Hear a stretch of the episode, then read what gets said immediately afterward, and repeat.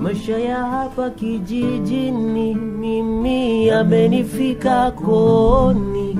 Kundi la Neo the Band mjini Mombasa linahusisha vijana wanne, Kevin, Maxwell, Pascal na Abdalla. Wao hutunga na kuimba nyimbo zenye asili za Kiafrika huku wakitumia ala za muziki kama vile gitaa na ngoma. Hapa wanaanza kwa kueleza kilichovutia katika muziki na jinsi walivyokutana, ikizingatiwa kuwa wanatoka katika maeneo tofauti ya nchi. Kwa mziki mi natumianga kufikia ule mtu mwenye awezi jiongelelea, so ni tool tu ya kupass message. Music ni ile kupenda, ilikuwa ni kusikiza music, unapenda kuimitate watu wakiimba pia, unajua until the moment nikajoin campus. Bandi yetu ni different, unajua mi ni mtu wa jazz, hizo ngoma za kitambo kitambo. So unajua, imagine bongo imeblendiwa na jazz, ikablendiwa na rock, ikablendiwa na R&B. First thing lazima ikuwe African. Vijana nchini Kenya wamelaumiwa kwa kujihusisha na tabia zinazokiuka maadili kama vile kuzua vurugu na kupora mali ya umma hasa wakati wa mikutano ya kisiasa. Vile vile uhasama wa kikabila nchini Kenya umetajwa kama tishio kuu linalowagawanya vijana wengi. Washiriki wa kundi la Neo the Band, licha ya kuwa ni wasanii, wanakumbuka jinsi walivyoshuhudia watu wakiuawa wakati wa vita vya mwaka wa elfu mbili na saba.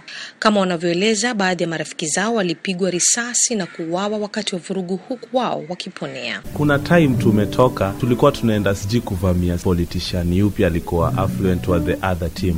Sasa ile watu wanaenda kuban kwake, unajua iko kwa lami and then risasi zina bounce and then hapo ndio mtu mmoja akauliwa and then tukakimbia kwa kwa hizo mabuilding. Nakumbuka tuko tuna demonstrate ushindi by the tuka follow the group then all of a sudden ukakujanga accusation like Nairobi kumetokea vurugu and kind of Neo the Band imekuwa ikitumbuiza katika matamasha mbalimbali mjini Mombasa na nyimbo zao zina ujumbe wa amani na kuhimiza vijana kujituma zaidi katika kazi. Hata hivyo, wanasema kuwa wamefanikiwa kuwafikia vijana wengi kupitia nyimbo zao na nia yao ni kuzunguka maeneo mengine nchini kuhamasisha vijana kabla ya uchaguzi mkuu. First of all, hii hapo unaiona si band peke yake. This is a very big family. Tumechanganyikana matabaka pia mbalimbali mbali. It doesn't matter. Kitu inatakikana tu ni love. Okay, hii song unajua 207 you were still young.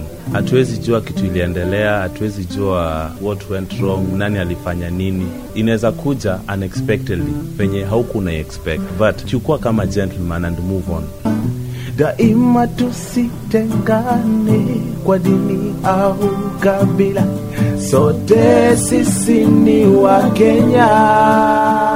Wakati wa vita vya baada ya uchaguzi wa mwaka 2007 zaidi ya watu elfu moja walipoteza maisha yao huku maelfu wakitoroka makwao.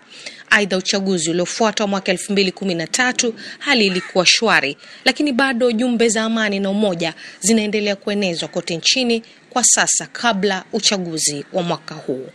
Nikiripotia Sauti ya Amerika, jina langu ni Salma Mohamed.